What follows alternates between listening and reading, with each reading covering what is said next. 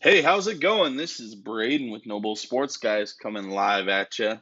I have been meaning to put this episode out for like the last week and a half, but you know how life is, it gets busy. And as I'm recording this episode, I'm actually doing some economics homework. I hate economics, horrible subject, but it's a necessary evil for my marketing degree, so I guess it is what it is. Uh, anyways, so today's episode is going to be a little bit different than your typical football focused podcast that I normally do here at No Bull Sports Guy.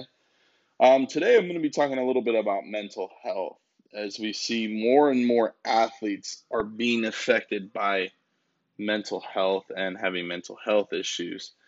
It is seriously so crazy to think that these absolute Goliaths in the sporting world have these weaknesses. And I put quotations around weakness because I don't think mental health is a weakness, but it definitely makes life a little bit harder as someone who struggles with anxiety. It's definitely not easy and I would not wish that on my worst enemy. So let's let's dive into it a little bit. So the first thing that really popped out to me with the whole mental health aspect in life just happened today, actually. I don't know if you guys have been keeping up with the Olympics, but we know who the GOAT is in gymnastics Simone Biles. She is literally the GOAT, in my opinion. If you look at awards alone, just seeing all the things that she's achieved in gymnastics is amazing. And all the things that she's overcome with the scandals of Team USA, being a sexual assault victim. It's just crazy all the things that she's been through and able to overcome to be how she is. And as we know, she pulled herself out of the team competition during gymnastics, and U.S. ended up finishing second and winning silver. They were definitely the favorite to win gold. And at first, the only reports that we saw was that she was struggling with an injury. It didn't necessarily specify the injury. And then it came out later on that she ended up pulling herself out because she just mentally wasn't there. And who knows what the reason was, but the fact that she had the courage to say, you know what, this is a team sport. I'm not all in. My heart's not all in this for whatever the reason may be. So she pulled herself out, and it's it just shows how much more bigger life is than a gold medal or a trophy or this and that. Now, that's the first kind of big thing that popped out when thinking about this this episode that I wanted to do, and I was happy that it kind of happened today as I was thinking about when I wanted to finish recording this episode. It it was perfect timing. Unfortunate for Simone Biles, but you know I hope she can recover and come back stronger than ever because you know she is truly the goat in gymnastics. It's impressive. And so that was the first kind of athlete that really opened my eyes is someone who's at the pinnacle top of her game, and we see that she struggled. Um, the next next thing that really popped out too actually came from a TikTok. Now, I don't know how many of you know Deion Sanders, but Deion Sanders was an amazing defender back in the day for the Falcons. Was a really good guy, really star athlete, and he talked in this TikTok. I think it's for his his group that has the podcast going on. Uh, he talks about how there was a time when they they don't tell you when you go into be a professional athlete the struggles that you face and how sometimes it could be alone. He said at one point he was on the side of the road towards a ditch and a police officer pulled up on him. And luckily, this police officer recognized some of the signs and could tell that this was not a good situation for Deion. He was depressed and was having issues and thought about just driving his car off the ditch. And that would have been super tragic in the game of football as he was one of those F electrifying athletes to see. Again, we see another person who's was at the top of his game struggle. And you see more and more athletes nowadays just struggling because of mental health and it's oft it's still kind of a taboo subject. It's still hush hush. Let's not talk about it unless you absolutely have to. And I think the NFL has really gotten a wake up call. I think another prime example was Andrew Luck and Luke Kuechly, both young guys to retire. And yes, they said it was injuries, but Andrew Luck was quoted saying he lost the energy and the funness of playing football. And I can guarantee it's from all those hard hits that he took to the head. And they're slowly understanding that these hard hits to the head are affecting are affecting athletes in the future, giving them CTE and other things that attribute to that, all because of concussions. And the NFL, up until recently, never really focused on that. I know that I shared my uncle in law's podcast, Shad Martin. He's a stud. I recommend you go give it a listen. It's called the Sports Sports Light podcast. Basically, it's it's meant for athletes in high school or for coaches and how these athletes can better use their time in that spotlight to be examples. Well, they pulled one of my favorite players to ever play at BYU was Max Hall. Max Hall was this electrifying quarterback that came onto the scene and it was a lot of fun.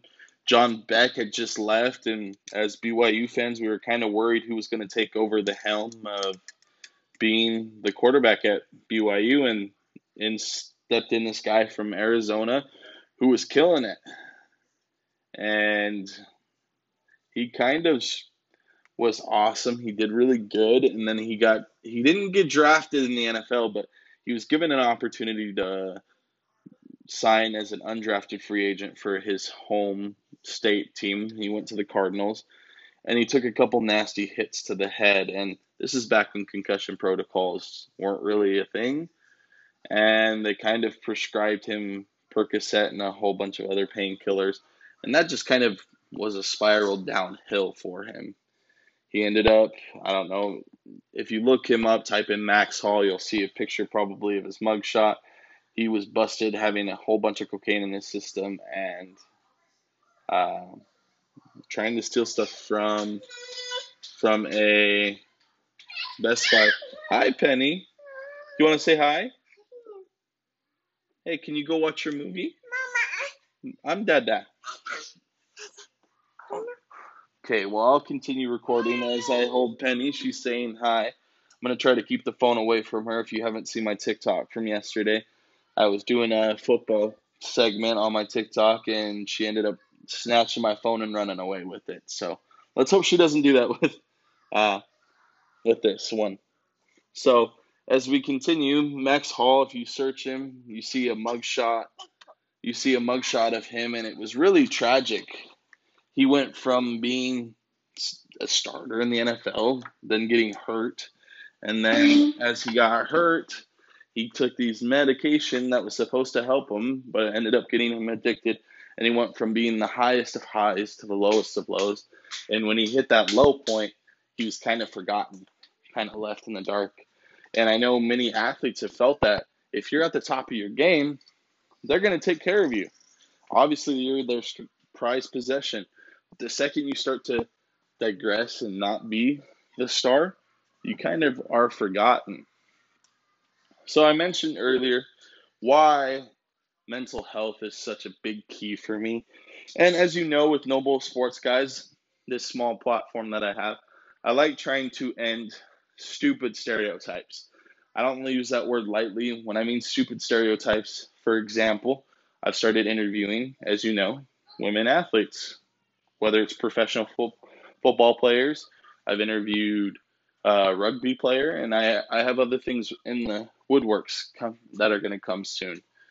And a stupid stereotype you often hear is, especially with women football players, is they don't belong in the gridiron field. Like there's no spot for them, which is the dumbest thing that could be said.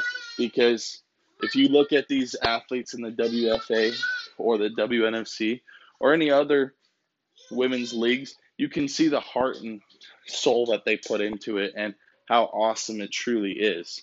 the same goes that the stereotype between mental health, especially mental health, is a hush hush subject right now, still. And I think it needs to be more normalized to talk about your feelings, especially with guys.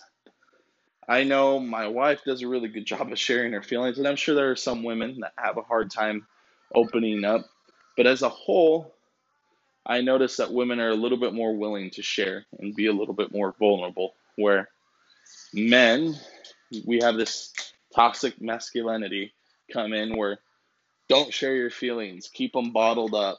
You don't need to share them. And I mean, I've I've had that mindset too, which is not a healthy mindset to have. But at the end of the day, it's going to take an active effort to end the stigma that keep your emotions bottled up. No, you shouldn't keep your emotions bottled up. That's when troubles start to happen, whether it's addictions to things or having just marital issues. Now, let's give a little bit backstory why mental health is so important to me and why I kind of focus on it on top of women athletes and a whole bunch of other things that I've focused on with this podcast. So the biggest reason why I I did that is because not only do I struggle with mental health issues, but so does my wife. So our future children are probably going to have the same struggles that their parents do. Now, I've probably always had anxiety, but it wasn't until I was a freshman in college up at BYU Idaho that I knew what it was. Uh, often, yeah, I was a freshman in college and I had no idea what it was. And what was nice is when I was a, I've probably always had it, like I was saying, but in middle school and high school, if I was feeling those feelings, I could go play basketball or football or golf or whatever the sport may be. That was my escape from reality, whether it was the stupid things like homework assignments or worrying about which girl liked me or which girl I liked. All those silly, non important things that you experience in middle school and high school. And those were probably attributing factors to my anxiety, but I never really noticed it and I had an escape. Uh, like most of you know, when I turned 18 years old, I graduated and I was an LDS missionary. So if you don't know what an LDS missionary is, those are the guys you'll see they're always in pairs, whether it's guys or girls. They'll be, if they're guys, they're in white shirts and ties and really nice clothes, and they have a black name tag that says Elder such and such. Mine was Elder Toro because my last name's Toro, so we go by our last names. Now, if you don't know what a missionary schedule is, most people didn't. I didn't until I was a missionary. We are jam packed and doing stuff all day, every day, seven days a week for two years for men and 18 months for women. And what I mean is we get up at 6:30, we exercise for an hour, then we have like 2 hours of study between myself and the person that I'm with, my companion, and because I was in a foreign country, we had another hour of language study, then we eat lunch, then we'd go and talk to people, we teach lessons and we do all this until we had to be home at 9:30 and we were in bed at 10:30. We did this every day, and we had Mondays to email our parents and kind of let them know how life is and that we're still alive. So it was very structured. And I came home from my mission and I started working with my dad again, which gave me a lot of structure. And my old high school job had opened a new yogurt shop, and my best friend and I in high school worked for them for like two years and they had asked us they knew we were only going to be there a couple months but they asked us if we would go help their new managers kind of run things at their new Yogurtland location and that was a lot of fun. It was always a lot of fun working with my best friend. Um, but that's kind of what happened and then i went to college and kind of didn't have a structure and that's kind of where things got a little dark and shady uh, luckily i met my wife well i knew my wife in high school but we never really liked each other until it was about Thanksgiving, Thanksgiving of 2015. We rekindled on a dating app. I won't tell you which dating app, but it was because I kind of saw her picture and I was like, yeah, I know this girl. I don't know how I know her. And she had the same mindset, and we kind of reconnected that way, and the rest is history. Well, she kind of helped me understand a little bit that I needed to be more willing to share my feelings because at that point I was very quiet and I was going through issues. I went from feeling like I was the most important person in the world because I was doing something meaningful to I'm literally just living as a poor college student. I have no meaning. This is horrible. I hate this. And on top of all this, now when I say this, I want to let you know that I have absolute love and respect for my biological mom.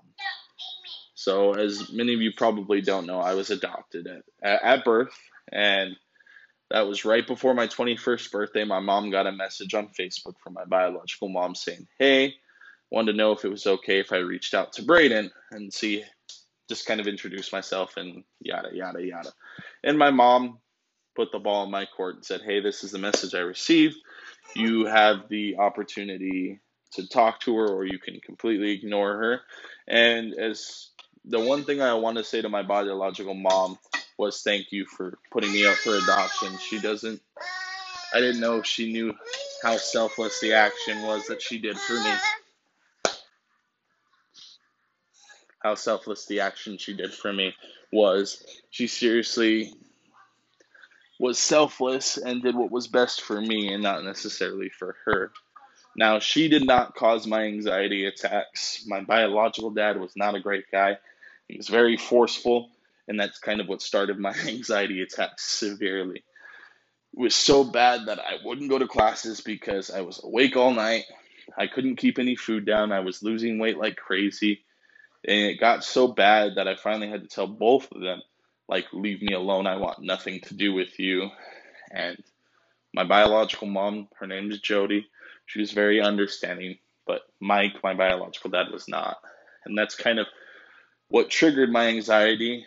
And finally, at this point, McKenna and I were doing long distance. I was in Idaho, she was in Las Vegas.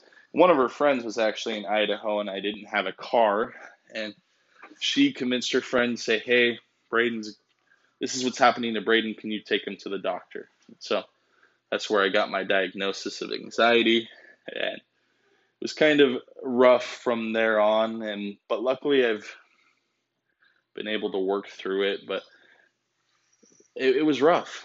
It was rough to admit that I had issues. And I know that sounds silly and may not be ideal, but it was absolutely rough to sit there and say, I'm not as strong as I thought I was.